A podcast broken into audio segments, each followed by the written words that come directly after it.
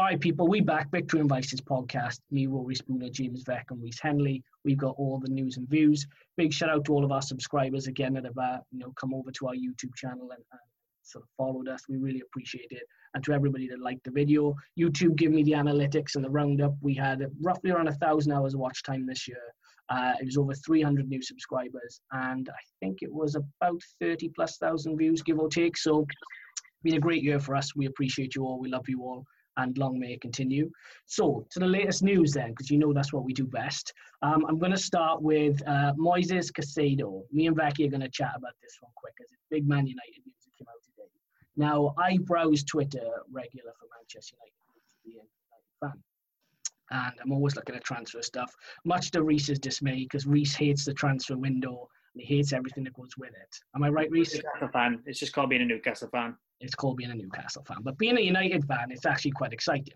So I was clicking through, and weirdly, a lot of people, a lot of United fans were retweeting a, a sort of um, an Ecuadorian journalist, which is not something I thought I'd see.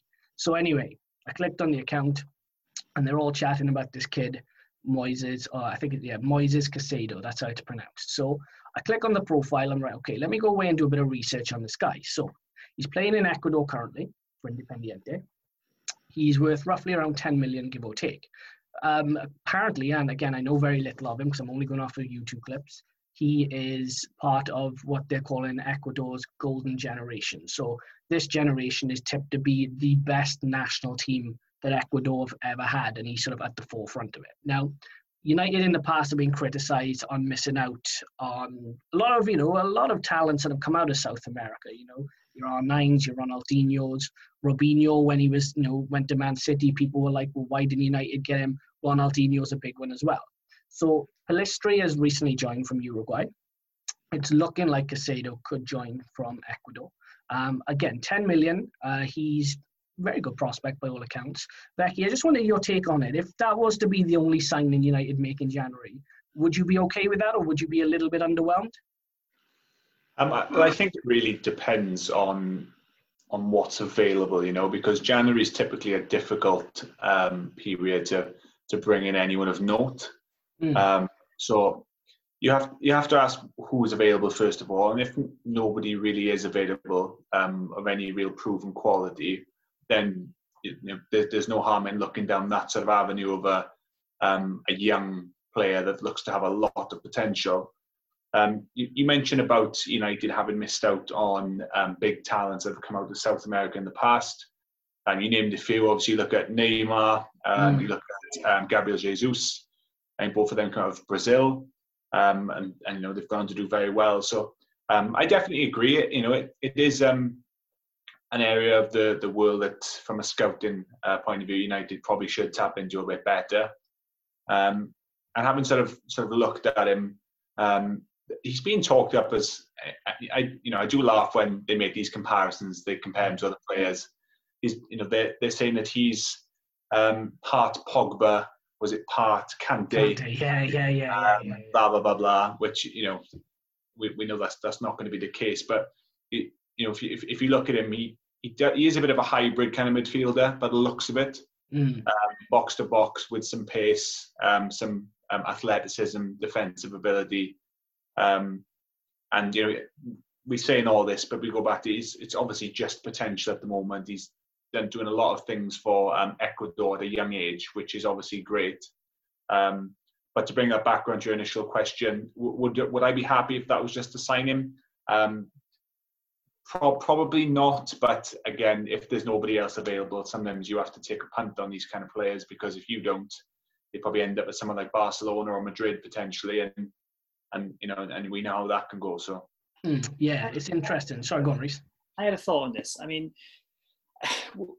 the, the thing that surprises me with Man United fans um, getting so excited about this uh, on the socials is that it would appear that they're falling for the same old rubbish all the time, right? Even if it is true, right? and that is a big if, because Man United, as we know, are linked to every man and his dog, every transfer window. So even if this is true, and they go ahead and they sign him and it's ten million pounds, they keep falling for the same old rubbish. This is my United's transfer transfer strategy that they have had for ever since Alex Ferguson left, they always go for what is perceived as the cheap option. Mm. You look at the top top young talents in the world. You look at um, over just over the last 12 months, people like Gio Reyna, um, well, I'm going to name Dortmund players, Haaland, um, Sancho, all these players of that type are the front runners of the younger generation in, in, in the, you know in the senior game at the moment. And United are kind of, kind of saying, well, actually, we don't want to spend the money on those. Yeah, you can talk about Jadon Sancho; he's a little bit older, but they wouldn't pay the money for him. Ultimately, that's what it came down to. Mm. Um, and they wouldn't pay the money, and they are missing out on the front runners, the the top talent at that age. And so they are trying to dip into a market where it is cheaper, but also where it is more unproven and um, and inevitably more of a gamble. Yeah. Um, so they could invest 60, 70 million into a proven top quality youngster. Um, like they could have done with Erling Haaland last year, and they chose not to. Um, and they chose not. They, they chose to buy people like Diallo. They ch- chose to be, buy, buy, people like Pellistri. Uh, they, they're linked to this Caicedo guy. Um, I would be surprised. I mean, eventually they've got to sign one who turns out to be good. Um, but in order to do that, the player that they sign needs to be good enough to, within a short space of time, get into that starting 11. That's mm. the only way a young player can develop. Yeah. And so if they, keep, if they keep signing players who are unproven, they're either going to sign someone who's not good enough, or they're going to sign someone who could be good enough, but isn't good enough to be in their squad now. Um, so that would be the worry from me. Yeah, I suppose those are the chances you take. You know, United tried for Haaland Ultimately, he felt Dortmund was a better option. You're right, Reese. They bottled it with Sancho. They couldn't afford it. They said, no, we won't do it. Bellingham, he was like, no, no way I'm going to Old Trafford at 17. It's just not the right move. So United have tried, but they've been unsuccessful. Diallo seems to be the big one. Me and Becky did a podcast um, right after Diallo was signed. And I, um, I said to Becky, I was like, don't know about Diallo. That's that's a lot of money to invest in a young kid. But when you talk about the best young players in the world, in what is predominantly the best sort of youth competition, which is the UEFA Champions League, the sort of the junior version, Diallo was the best player in that league. So United went and got him, and they're taking a chance. I mean, that's, that's, that's about as much as you can do, really. You can't really do you know too much else. No, yeah. and and sometimes when you, I mean, look, they've paid a lot of money for that Diallo guy, thirty-five million pounds, I think it is. Yeah. Um, and that could that could work out. Um, personally, before United were linked to him on deadline day, no one had heard of him, um, and I think that would be worrying because he's not making he's not making the headlines in in the top at the top level. He might be doing it, you know, baby's Champions League, like you said, and that's always a good indicator. But you always see those players who make it at England under mm. 21s and they don't do it at senior level. I mean, you look at newspaper clippings from 10 years ago, this is going to be our lineup at the 2016 World Cup, and how many players of those are even playing league football. Yeah, so yeah. it's not always a great uh, predictor. Um, but look, like I said, most of the time you sign the cheap option, talking about Caicedo now, you sign the cheap option, most of the time doesn't go well. Sometimes it can go well. And I guess that's that's the hope, isn't it? Yeah, that is the hope. Yeah, you you sort of dip in and you go, okay, right, we'll we'll go with this guy. We've seen enough. Let's pay the money, and if it works, it works, and if it doesn't, well, you know, it's only ten million. You'll probably recoup most of it anyway. Um, just to touch upon something very quickly, lads. I was going to message you this the other day, but I didn't get a chance. Um, a very interesting subject that I saw. You may have seen me tweet someone actually. Um, I don't know if you saw it on my uh, on my sort of Twitter feed, but automation is slowly creeping into every every sort of corner of life, so to speak. And it's even come into scouting now. So it's interesting that you touch upon that, Reese, because the Daily Mail were looking at transfer targets uh, for, you know, sort of the big six clubs, so to speak. And they used um, a piece of software called the AI Abacus. Now, I don't necessarily know how it works, um, but the AI Abacus basically analyzes um, you know, football players, their strengths, their weaknesses, what they're good at, what they're not good at. Um, and you can bundle in a ton of footballers into this, and it sort of comes out as a graph, and it'll tell you in that graph who is the best fit for um, for that club and who that player will play well alongside. So uh, I'll try and send you the link later when I get a chance because it's a really good read. So for example, Spurs they said the striker that would be best to replace Harry Kane using the AI abacus was Breel Embolo. Um, so Breel Embolo was the striker they were looking at. Um, Julian Brandt they said at Dortmund was a better fit than Jadon Sancho um, at Manchester United. Uh, for Liverpool, uh, Upamecano, they said, was a really good fit as well, using that abacus. So I'll try and send it to you, lads, but that um, potentially may change the way big clubs like Manchester United scout a Diallo or scout a Caicedo. So it's um it's very interesting. But um going back to transfers, Reese, obviously we can't forget you. Newcastle. Reese's Newcastle video is coming out, by the way, and it is very, very good. So Newcastle fans, keep an eye out for that on the uh, the channel because it is a it's a belter.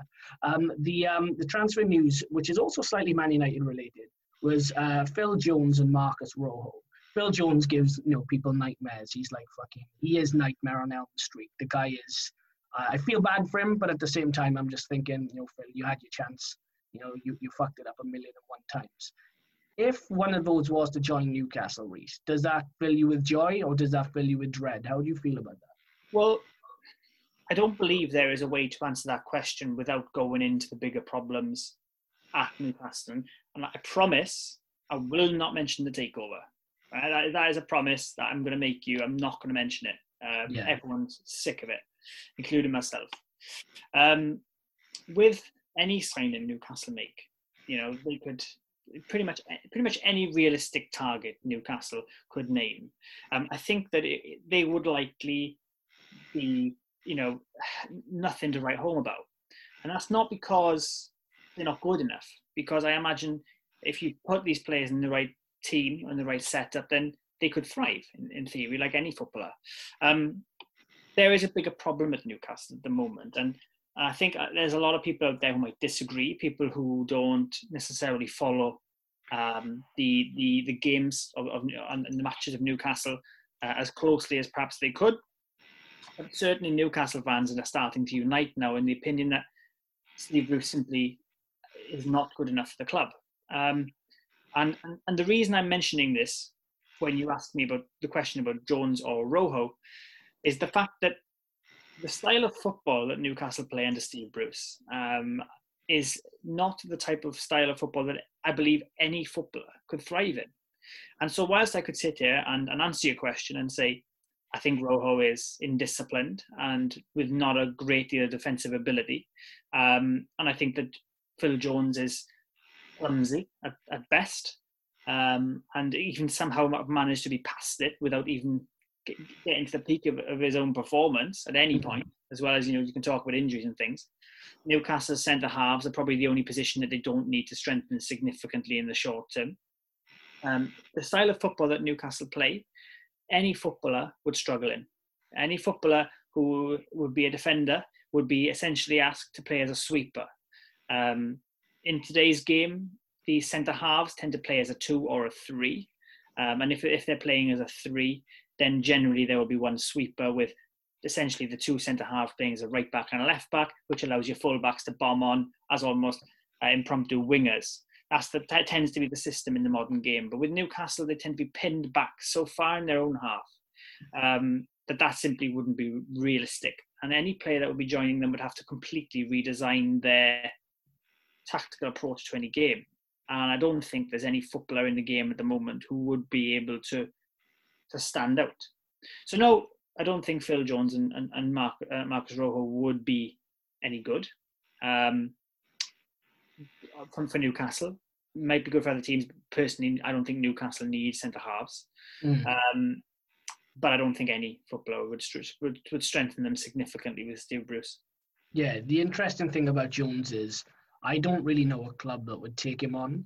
Um, Steve Bruce, obviously ex centre half, ex Manchester United centre half, would probably look at someone like Phil Jones, not as an upgrade on what's there, but uh, I don't even want to say he'd get starstruck by a Phil Jones, but I think the pedigree that he would have coming from a big club, somebody like a Steve Bruce, would kind of think, oh, okay, yeah, we could use that. But uh, will he even be in charge long enough, though, Reese, by the January transfer window coming around? Because I, I noticed the tide turning on Twitter a lot against Steve Bruce this weekend. Yeah, I think there's been a lot of hangers on there. There's a lot of people in the camp that says let's give Steve Bruce a chance. Um, and he always said, "Judge me by results." And fair play. If we were, if we judge him by results alone, then we would have to say that he's done an okay job. Mm. However, Newcastle fans don't they're not happy enough to stay 17th in the league every year. You know, surviving relegation for a Newcastle fan should be a given. You know, in a 52,000 capacity stadium with the margins that club makes, it is not enough to say every season let's avoid relegation. So really what you need to see is progress on the pitch, off the pitch, everywhere. Their style of play is boring would be one word. Um, but as we've seen in the Fulham game, in the Leeds game, it's not effective. And in order for Newcastle to get results, they have to rely on a, a piece of luck. For example, mm-hmm. a penalty that should never have stood against Fulham and a red card that should never have been given, and they still couldn't convert that into a win at home against the side who a second bottom. Um, there are there are you know there are whisperings of, of discontent, like you said. Um, I think Newcastle fans are starting to unite, like I mentioned, um, in their opinion of Steve Bruce. Uh, he is not the man to take them from where they are now to where they want to be. And all they want to be, they don't need to be a team that, you know, finishes top six. They need, they don't, they, they obviously, obviously they want to stay up, but they want to be a team that entertains. That's it. That's the DNA of the club. You, you take that back, you know, from, from where Mike Ashley joined, we were a side that could entertain could bring that style of football, could produce the players that the city could fall in love with. As a city that you know eats, sleeps, breathes football, and they're just becoming so disillusioned with it. They just need something to perk them back up. Um, and then obviously then you've got the Twitter rumors come out, which do around the time that a manager loses his job. You start to see certain things align. Obviously they lose, you know, Twitter. Twitter's out, you know, Bruce out trends, all this kind of thing. The results follow, and then you start to see those stories coming up, like Lascelles has argument with manager, he's been dropped. Allan St Maximin apparently has had a massive argument with Steve Bruce because the style of football doesn't allow him to be in the game. Essentially, I don't, I don't think there's anyone who watches football that wouldn't acknowledge that Allan St Maximin is one of the best wingers in the Premier League, but just is not allowed to show that at all because he's playing essentially as an impromptu wingback. Mm. Um, and of course, these stories are coming out now. These players have fallen out with Steve Bruce. He's lost the dressing room. Before long, it'll come out saying, you know, he's been summoned for talks, X, Y, and Z. And I don't think it'll be too long because I don't think Steve Bruce has the tactical nous um, or the ability to be brutal to to actually form a style of football that Newcastle fans will ever be proud of. Yeah. Um, and so you know that might might be harsh, but I, I think it's true. Uh, and so I don't think it, he can ever escape it. I don't think he can ever win the popularity of the fans. Um, so I think that's that. Really, I, I think he will get sacked inevitably. Um, it'll all just be a case of when the Newcastle board say, "Okay, enough, enough is enough." When his luck runs out and the results don't come, he won't have the style of play and the and the idea that oh we deserve to win that game because we've not deserved to win many games. He won't have anything to fall back on, nor will he have a squad that particularly likes him or likes his style of football. There's a fact for you guys, and I mentioned this to James. If if Newcastle had beaten Leeds, of course they didn't. They didn't turn up. They didn't try to beat Leeds. They they shipped five. Um, if they had beaten Leeds, it would have been the first time in Steve Bruce's 20 year managerial career that he would have put three wins back to back. And he still didn't manage to achieve that. Um, and I think that tells you all you need to know. Sad times, bro. Sad times. Do you know? Um, I don't know if you saw it, lads, on Twitter, but uh, a certain Warren Barton uh, threw his uh, threw his hat in the ring and said, "I'll be Newcastle manager." Because that's the one thing I noticed, Reese, over the weekend was the Bruce Out Brigade got significantly bigger. And Warren Barton was ironically at the forefront of it as well. He was retweeting a lot of um, a lot of things confirming that you've said, Reese, you know, know about Bruce and, and Mike Ashley and various other things. So yeah, we'll keep an eye on it because it's interesting. But um, Jones or Rojo, if they do end up at uh, at Newcastle, thanks for the money, Reese. Anyway, moving on. I want to get your I want to get your guys' opinions on it because it is from the inside looking out, it seems quite clear. You know, it seems really, you know, pardon the pun, it seems really black and white. Um, it, it seems really simple that if you're getting lucky results and you're not playing well and you don't make any progress, then is there a is there a point carrying on in that way? What um, do you mean with Bruce? With Bruce specifically, yeah. I mean, Becky, I'll let you take this one. Go on. Yeah, well, I, I was laughing at myself you know, you, you give Reese an inch, he takes a mile. You know, we, we asked him about Rojo and Jones transfers, and we've gone into a Bruce podcast. But um, I'll, I'll, run with it, right? Um, Reese knows my opinion. Um, Spooner, I, I think sometimes you, you must leave your phone for, for half an hour, come back to 352 WhatsApp messages. Yeah, I do. Every, at least once a day. At least once a day. Um, yeah. Um, Reese understands my view on it. Um, I agree he's in Newcastle fan, so he's far more frustrated with it than I obviously am. Um, from from a, a non-Newcastle supporter, um, I am of the opinion to an extent that, like Steve Bruce said, judge me on results. And as Reese said, if you do judge him on results alone, then he has done an okay job.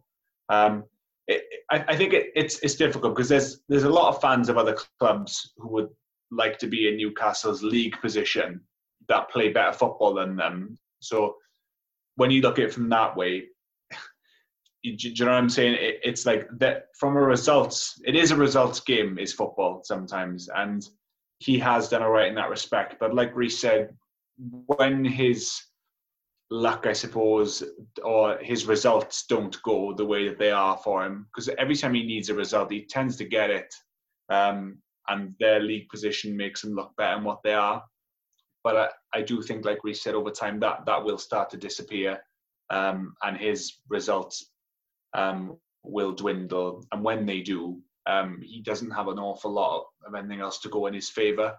Um, he doesn't play attractive football. He's not a, an expansive manager, um, and he doesn't seem to possess a lot of tactical ability or awareness of how to play against certain teams in the Premier League. Reese mentioned that stat um, he's never strung three wins together, um, which is appalling because you just think most managers would have at some point in their career, especially over 20 years. So um, he also has he also the lowest win ratio of any manager in the Premier League ever. I, I think it, his his time will run out um, fairly soon. Um, but my my opinion on, on, results, he's he's done pretty well. But I, I think uh, that will run out for him. And when that does, I, I think it's curtains. Yeah, just to touch upon what you said, lads, he is very much what I would call um, a Poundland option. He's the cheap option, you know. They've not gone for the uh, for the WH Smith's uh, you know cooked meat. They've gone for the the the sort of Harry Bear ham in the back of fucking B and M. So that's what it is. We know what Newcastle have done, and they're kind of in a weird position where where do you go next, I suppose? Because ultimately, this kind of little merry-go-round that exists, where you have Allardyce, Pardew, Pulis, uh, you know, and all, all these other types of lads, they kind of just go, okay, you leave this club, I'll join this club. Okay, you leave this club, okay, well, I'll join this club. Newcastle have been through most of them. Like, I mean, you know, realistically, the next step is Tony Pulis. Reese. I don't know if you want that. Same fact that came up. Like I, like I mentioned, Bruce is the lowest win ratio of any manager that's played, been been manager for 50 or more games.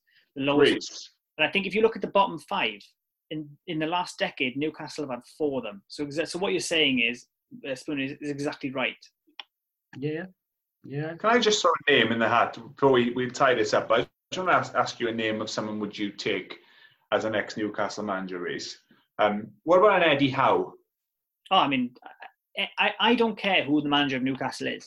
I just want them to bring a, a style of football that's enjoyable. They don't need to get results. They don't need. Which Eddie Howe would do. Yeah, I'd take anyone. You don't understand. We picked Steve Bruce up about 12th in the championship. There was a reason why he was there. Um, I think literally you could talk about anyone. Graham Potter, not doing well at Brighton, I'd take him over Steve Bruce. I had a dream last night that we had Alan Pardew and he replaced Steve Bruce. And I was annoyed, but it was still an improvement.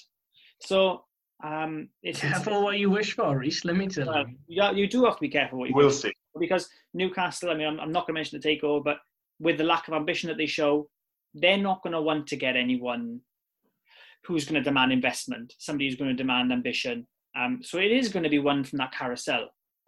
What can you do? Yeah, yeah. There is very little you can do. We'll tie it up there. Um, Reese, take a breath, have a minute. I know, I, I know how much you hate Steve Bruce because you text us at least once a day, once a day, telling us it is true. I, you know, uh, my therapist says I definitely have to, to do that as well and keep doing it. So mm-hmm. um, it's the only way I can survive. Uh, we will. Um, no, it's fine. We'll, we'll continue to be your crutches. It's okay. It's yeah. no problem. Um, but I, I, know I know Newcastle fans will, will take comfort in seeing. Uh, I mean, obviously we're not professional pundits, but I suppose we are armchair pundits. They'll take comfort in seeing people not defending him uh, all the time. So yeah, yeah, people need to be criticised. Yeah, no, true, very true. Um, going back to uh, another topic we discussed before we came on very briefly was uh, Mohamed Salah. Now, we, I think me and Reese might have touched upon this um, previously in the podcast. Liverpool have a cycle of give or take five or six years where they can keep that sort of core group of players together um, and, and be very successful without having to transition into another manager, another younger team, um, and they can go on uh, and make a bit of history. They're about halfway through that point now, and the Salah to Madrid rumours started. Um, be interesting to see what happens with Messi next summer if he does stay with Barca or if he goes. Because if he does go, the logical replacement is Salah. Now, I don't think Barca would be able to afford him given um, their current financial sort of predicament. But the um, the chat was Mohamed Salah to Real Madrid. He gave an interview, which I think a lot of it was potentially maybe misconstrued, but he did say, you know, look, I've ambitions of maybe playing there one day, and it's it's a move that interests me. Um, if Liverpool lads were to win the Champions League again, or to go on and win the Premier League, do you think Salah would turn around and go, okay, right, well, I've kind of done everything I've, I've wanted to achieve now, and let, let's let's do something different in 2021? Well, yeah. I mean, is he going to be at Liverpool for the rest of his career? I don't think so. Just because that is such a rarity nowadays, and it's not mm. like he's from the area, but he does seem to engage with them. He's engaged, he engages with the fans, and he likes the club. He likes where he is, mm. and more than anything else, he plays in he plays in a team that allows him to be the best player he can be. Um, if he was to achieve those things again this season, he's going to look at next season as his options. And uh, those options are realistically Real Madrid, who are very much in transition. They're holding it together, but they are in transition. Um, and Barcelona, who are having a complete meltdown at the moment. Yeah. Um, and so he might look at it and think it's not the right time to move to those clubs. Um, but I don't think one one thing you'd have to say about Salah is he is in the Messi mold. Um, in, in you know he's not obviously not good, and he's got not as good as Messi or, or anywhere near as good as Messi was in his peak. Um, but he is in that mold. He's a certain, you know, he plays in a certain way, and I've said that for a long time. Um, and he's world class. He, he's in on his day. He's in the top five players in the world, and those days come around quite often. Um, so you know he is deserving of any move, but Liverpool don't need to sell. Um, they have no financial issues that, that I know of that, that means that they need to sell. Um, he gets on with everyone. He doesn't want to leave at the moment. So why, you know, why leave? It's not the right time for him. Um, that's my opinion on it. Yeah. What do you reckon, Becky, to it? Um, yeah. So with Real Madrid, um, it, it is often the case that players, especially the foreign players that have come to the Premier League that excel, a lot of them are often tempted by that Madrid or Barcelona move at some point um, especially as Salah. Well, you say you know if he goes on to win the league and Champions League again, he's already won the both of them, so he's already ticked those off. So it's not like he's staying to help them achieve something they haven't achieved already. Mm. I'm sure you know he, he's, he's obviously there now, and, and if they were to win it again, then then obviously that would be great for them and for him. But Real Madrid, as we know, are in a transition. Um, like we said, they are keeping it together um, better than what Barcelona are, especially in La Liga. And I feel I'm getting vibes that Real Madrid, either this year or next year, are going to be looking for one of those big names again. They might be going to be going through a, yeah. cycle where yeah. they are going to poach for two or three really big names they kind of tried to do a little bit the season they signed was it um Luka Jovic and yeah, was it Hazard yeah. yeah. and as well. hasn't quite hasn't quite gone to plan. So they are due another one of those little splurges again, and I I do think that obviously not this year, but possibly next year, Salah could be at the top of their shopping list. Um, they've always got money, Madrid, somehow, whether it's through the government or through player sales. They, have always got money. So I could 100% see Salah go in there um, within 18 months sort of uh, time frame because Suarez, you know, he left, Coutinho, he left. I those players they just they just like to move on at some point, and um, mm. I, I could definitely see him wanting to play in Spain at some point. So um, that transfer for me that does happen at some point, but not yet. Yeah, the general consensus with those types of players you touched upon, Becky, your Suarez, your Coutinho's, people like that, they kind of fulfill their obligations and then go, okay, let me get that one last big move. And I think Salah's got one big move left in him. I'd be very surprised if it didn't happen. I think a lot of it boils down to how Salah perceives himself as a Liverpool player. When Salah was at, um, at Chelsea initially, he very much underachieved. People were expecting much more of him. When he went to Roma, he did well, and people thought, mm, okay, fair enough. I mean, look, let's see how he does. And at Liverpool, his stats have been phenomenal. So Salah might even look at that Liverpool team right now and go, well, you know what? When I came, I never actually expected any of this. And maybe Salah, as it's, I don't know, you know, he seems like a relatively humble guy. Maybe he looks at that Liverpool side and goes, I've massively overachieved you. I never anticipated any of this. Maybe, just maybe, he didn't even think he would do the numbers he's doing.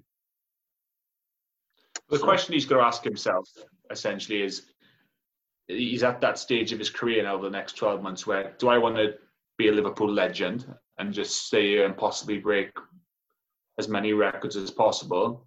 Or do I engineer that last big move and see if I can prove myself in La Liga? Um, I think that's only the, the, two sort of ways you can go now. Yeah, Not bad ways to go, they're both fantastic ways to go. I think those option.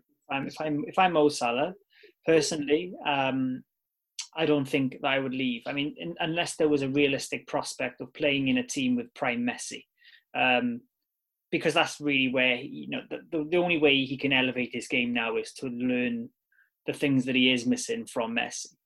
Um, I don't think there's any point in moving otherwise. Um, there's so much money coming towards the Premier League at the moment, and as we've just seen um, in France, they've lost a huge TV deal. Yep. Um, that could happen to the other European leagues. Uh, with coronavirus, there's a lot of uncertainty. Liverpool are at the top at the moment. They are at the top. He is the main man in that team, um, and the amount of money that he could, if he's if he is you know smart, him and his agent could work out deals with not only Liverpool but also you know the media, uh, advertisements, and, and things like that. He could cash in big time, big time. He could be on the mm-hmm. most money of any footballer in the world in two years' time if he continues to do the numbers that he's been doing. And and your your comment about whether he thinks he's overachieved and and what have you, I'm not sure I necessarily buy it. You look how many times he shoots during a game. He is admit he probably would admit he's quite selfish on a football pitch and it works for him. It doesn't strike me as a man who doesn't have a huge amount of confidence in his own ability. Hmm. Um, mm. I would be surprised if he moved on at any point in the next two years. Yeah, we'll see how it evolves. It's definitely it's definitely interesting. At some point, that front three has to break up. So if you were logically going to say who would go first, I would probably I would say Salah. But I suppose again, COVID has thrown a spanner in the works. Barcelona financially, I mean, Jesus, you wouldn't want to be Barcelona on a good day. And Real Madrid, well, we all know Real Madrid will get bailed out, but yeah, Barca are in a really sticky spot. Um, but yeah, that's Salah to uh, to potentially Madrid or, or Barca or maybe even Bayern Munich, depending on what he wanted to do. So Liverpool fans, get in the comments and let us know because I know a lot of Liverpool fans um, are big on Mbappe joining at some point. So I'd be interested to hear what they've got to say. Um, moving on to um, a slightly maybe more controversial topic.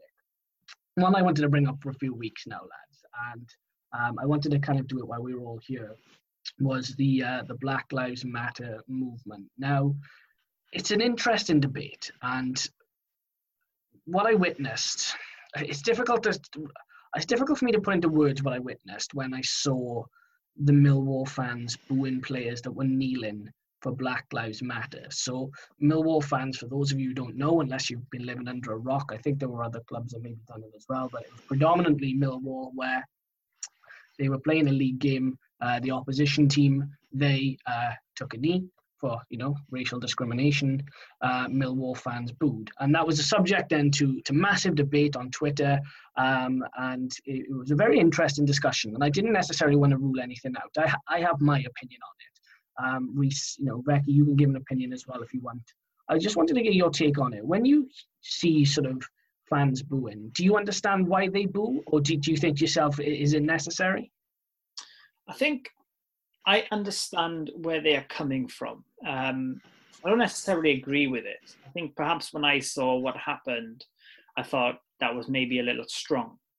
Uh, and especially, I thought it was strong for the footballers to then, uh, some footballers on Twitter then came out and uh, called their own fans racist mm. um, for doing so. And I think that with the Millwall fans, especially, without trying to tie them all with the same brush, there are issues of that kind within their fan base. Um, mm.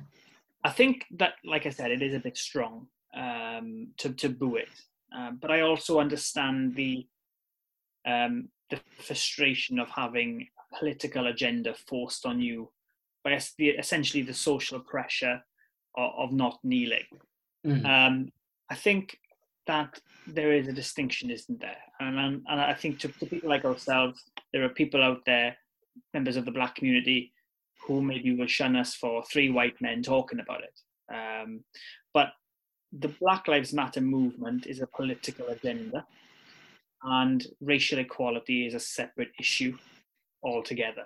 Mm. Um, so, but the way I would probably sum up the kneeling, as far as as as I as I internalize it, is as a white man, if I had a child and my child was playing football with me in the garden, um, and that child then kneels uh, because because because children imitate things that they see on, on, the pitch. They imitate celebrations, they imitate skill moves, and they inevitably kids do and will imitate the kneeling and the, the fists in the sky, that kind of thing. And perhaps they might go, you know, Dad, why why are they doing that? You know, I've done it now, but I don't know why I've done it and then that mm. gives the opportunity for the parent to educate their child on on the history or you know why that's a thing um, and why it's being done and the underlying fundamental problem within society and so yeah. there is i guess that idea that if this was to go on long term then those conversations could happen that awareness could be raised and i guess the main barrier to the ongoing problem of racism is the lack of education um, at, at a younger level. So I have no problem with it, but I would understand why the the idea of a, the political agenda of the Black Lives Matter movement uh, can irritate people. Yeah, I'm with you on that. I, I put a comment on Twitter, and it was something along the lines of when let's let's use Luke Shaw as example. When Luke Shaw takes a knee on that pitch, is he doing it to support his his brothers, his colleagues, his peers, people that he cares about in his team, his teammates? Is he doing it to support racial discrimination and say, you know what, we need to stamp this out? Or is he doing it because he believes in a socialist movement, a Marxist movement? Eh, you know, is, is he all for the anarchy? The answer I would say is 99% of those footballers are doing it purely just because they want to stamp out racism. Somebody made an interesting point. They were like, well, if certain footballers don't do it, they'd be thrown to the dogs. And you are right in that respect, Reese. There's a lot of social pressure for people to be involved, but I wouldn't want to be the white player that doesn't kneel and then has to explain that to his black teammates because I do feel like the media is responsible for not allowing us to separate the two one is a political organization with an agenda. The other is we just want to end discrimination. That's what taking the knee is. We, me and Becky made a video a, a long time ago about Raheem Sterling. Could he be the next Colin Kaepernick? And could Raheem Sterling um, implement social change? And Raheem Sterling started doing it. Marcus Rashford started doing it. And I've said before, I don't apply pressure on footballers to be role models. Certain footballers, if they chose not to do it, I'd respect it but I wouldn't want to have to answer then to my black colleagues in the changing room. I feel like the media manipulate it so much and they throw so many layers on it. And then people that are genuinely racist will turn around and they'll try and use words like Marxist and socialist and socialism to justify their narrative. Whereas if you unpeel all the layers and just strip it back, it's just ending discrimination. And that's, I get why sort of certain Millwall fans booed to a degree, but if you're then going to boo that, don't don't then clap the black players on your team because you're going to make them feel a certain way about that because again they're not going to be able to distinguish what you're saying so it is a complex subject and, and i'm not against people having an opinion but i think we do need to strip it back more i think les ferdinand made a comment um, and, and he said that they wouldn't take the knee at qpr um, more because of the fact that it's now a gesture that has lost its meaning mm. and i would just say i acknowledge that view that's coming from a black man um, in sport and the challenges that they face that we can understand. Um, and so I, I, wouldn't like to shoot it down. It, you know, people can have their own view on it. Personally, that's not the way that I look at it. Um, and I don't know if the Millwall fans were necessarily booing the players taking the knee, more trying to make a point about the act itself. Mm. Um, I think it can be debated all night. Yeah, it's a really interesting debate. What I will say is, just on behalf of footballers, you know, they're human beings too, and they're the ones that are on in kind of in the firing line in that respect. If you don't want footballers to be a role model, don't get on at them about taking a knee because the same people that will turn around and say to you and go, well, they're role models. They shouldn't be doing X, Y, or Z. They should be doing A, B, and C. When they actually try and be a role model and say, well, we want to end discrimination, people turn around and go, oh, that's too political for me now. I mean, I want you to be a role model. I just don't want you to be that much of a role model, or the role model you're being doesn't suit my political agenda. You can't have it both ways, unfortunately. Yeah, I think I think the problem is, isn't it, that the whole thing is is there to be confrontational, because people need to educate themselves, and with a lot of white men, um, especially, um, being told that the things that you do are racist when you don't believe them to be racist it, it can it can anger you and frustrate you being mm. tarred with that brush yeah. Um, and i think to an extent there is a certain um, there is a certain uh, fiction behind it because some of the stuff should be okay and, and isn't mm. um, but because people construe it that way um, they think that these movements label them as, uh, as the racists, as they are the problem. But I think it is more about trying to educate for true equality that we don't understand, and that is what white privilege is. Yeah, well, do you know what? I think football, Reese, you made a very interesting point there about the symbol itself of taking a knee losing its meaning. I think moving moving forward, we, we can't take a knee forever, right? That can't go on before every single game until the end of time. At some point, that's going to stop, and we need to implement real change. Because that taking a knee is so close to the Black Lives Matter movement and the issues that come with Black Lives Matter, because you have, you know, people saying defund the police in certain areas, and you have people saying, okay, I want to toss this statue into the river because it represents something that I don't represent. I get again why that would completely frustrate your average working class person. They're just banging their head against the wall, going, Why am I seeing this when football is my release? But the gesture itself now, in order for racism to be taken more seriously, I think we need to move away from taking taking a knee. I hate to call it taking the knee, taking a knee, because Colin Kaepernick started it, and me and Becky, as I say, we did our video on it to um, to highlight injustices within the black and brown communities in America. And it was a very valid point, and you know I think the message has been relayed. Um, I, I do think we need to advance in it now, and I'd like to get people's opinions in the comments as well. You know, we're not, you know, we're not saying anybody's right or wrong. We have our opinions on it um, you know, if you do want to um, discuss it with us, yeah, you know, smash that like button, put it in the algorithm, get more people involved. And, you know, if you're in the comments, we'll discuss it with you. But yeah, I mean, moving forward, Reese, obviously your take on it. Do you think there's a particular gesture that would work moving forward now instead? Hard, isn't it? Because, again, as a white man, it is hard to know what would be symbolic for a black man. I mean, do you?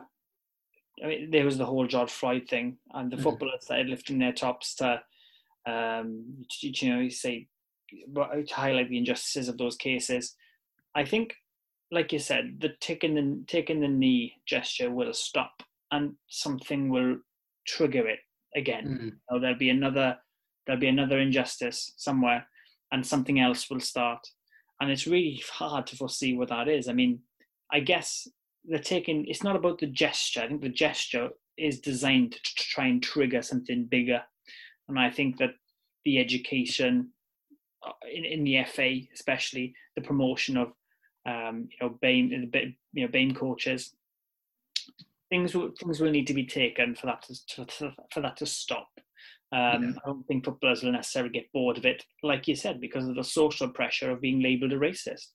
yeah education is key and above all else as well context is key so yeah we uh we look forward to people's comments below get at us and let us know your opinions on it and uh, yeah we'll certainly discuss it further and no doubt we'll end up discussing it again um going back to the premier league lads uh, just to sort of round it off the current top four versus uh, the top four that we picked now i picked a very generic top four from what i gather i think it was uh, liverpool Man City, and I think it was Spurs and Chelsea that I picked to be my top four. Um, it's not too dissimilar to what's there now. Admittedly, United have sort of creeped in, which I didn't think they would do, and, and Everton have sneaked in as well. But do you see any changes, lads, regarding the top four this season? You know, Becky, I'll start with you. Do you think there'll be a surprise candidate in there? Um, it depends on on what you class as a surprise, but um, I, you know we we've all mentioned Liverpool, City, Chelsea, um, United. I think were the sort of main names that were thrown about. Um, I know. I, I think my top four prediction was City, United, Liverpool, Chelsea, Mm. um, which I was laughed at. Then um, I referenced Reese's um, tweet, um, tweet, his message in the WhatsApp group. I think it was yesterday. He said just a few weeks ago, and you said United would finish second. Um, and I, I just found it funny because there's a long way to go, and, and you know many teams can still climb and fall. But you know United they've got a tough run of fixtures coming up. But should they win their game in hand, they will sit second.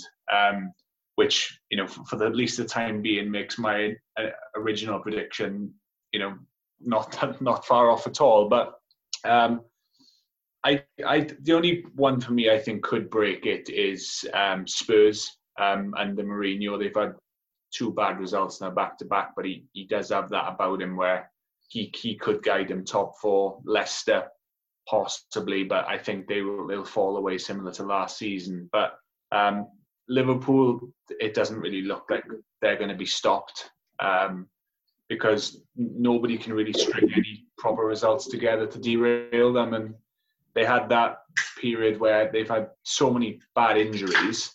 You know, and we've been saying for the last 18 months, so what happens if Van Dijk gets injured? What happens if so-and-so gets injured? And they've all been injured. And what everybody's been asking for has happened. But no other team, not a City, not a Chelsea, United, nobody can seem to take advantage of it. So um, I see Liverpool with their, their most of their injuries um, staying at the top. I think after that, it's kind of anybody's guess, really. Um, United, can, can, you know, can they keep their results going? Me and Reese were talking earlier. Their next four games, I believe, are um, is it Wolves, um, Leicester, Villa, and Liverpool. You know, those are four fixtures that could really make or break their sort of top four, any sort of title contention hopes. But um, it's definitely more more interesting and more competitive at the moment than we first predicted. I think. Yeah. Yeah, I think trying to predict the, the top four I don't think that that has really changed at all from the start of the season. Um, reason being is we're 13 games into a 38 game campaign, and and with the top teams, you know, you'd have to say there's seven or eight teams who are in contention for the top four. The way it's turned out with Everton staking a claim, um, and obviously Leicester showing form. So with those teams, that league has yet to really level itself out, and eventually it will settle into a pattern where the teams who you know second, third, and fourth are regularly beating teams in the lower half of the table. That hasn't happened yet, and it will happen because it happens every season. Teams will perform form together, and all of a sudden there'll be a clear distinction between the top four, top five, and the rest of the league. Um, and then it'll be easier to look at who is going to be there or thereabouts at the end of the season. A note on Manchester United it is possible, of course, it is possible that they will continue what they are doing and, and, and that will go to the end of the season and, you will achieve, and, and that they will achieve um, a good result. But I'll apply the same logic that I mentioned about Steve Bruce um, to Manchester United, and that is that from what the performances that I've seen from Manchester United, extremely frail in defence. Um, and I don't think that can continue. I think that when the results stop coming, the luck will run out. And I think if we look at a week, uh, over a seven day period, United um, lost to RB, RB Leipzig. They had a good draw at home to Manchester City, and they came back to beat uh, Southampton 3 2. But that could have easily gone Southampton win 2 0, knocked out of Europe, Man City win, win at Old Trafford, and then Ole could have been sacked, which goes to show you just how. Um, how margins are fine. Yeah, the margins are fine. Yeah, um, and and the situation can change with any club at any moment. Um, Man City have been they've, they've been underwhelming. They haven't been great, but we we know with Man City, Aguero could come fit, um, and they could dial it in at any moment. They could go on a six seven game winning run. They could be they could be the Centurions overnight. It could happen, um, and that could happen with any club. Tottenham they've been over they've been overachieving, um, and they've had these bad results. Are they going to be able to come back from it, or is that the is that them toppling down now? Is that the, the league starting to even itself out, starting to level out? We don't know. And so I don't think my predictions have changed. I don't think Becky's uh, predictions have changed, and I don't know if yours have. I am looking at Leicester, and I think Leicester um, are a very good shout if they can keep the large majority of their squad fit. If they can get past this kind of um, this Christmas period and still be in contention for the top four, a lot of it will depend on how they do in the Europa League. You know, if they go a little bit further, they might struggle to get in the top four. But I think if you see Leicester come out to the Europa League relatively quickly, um, they've shown, especially against Spurs the other day, I would not have predicted that result.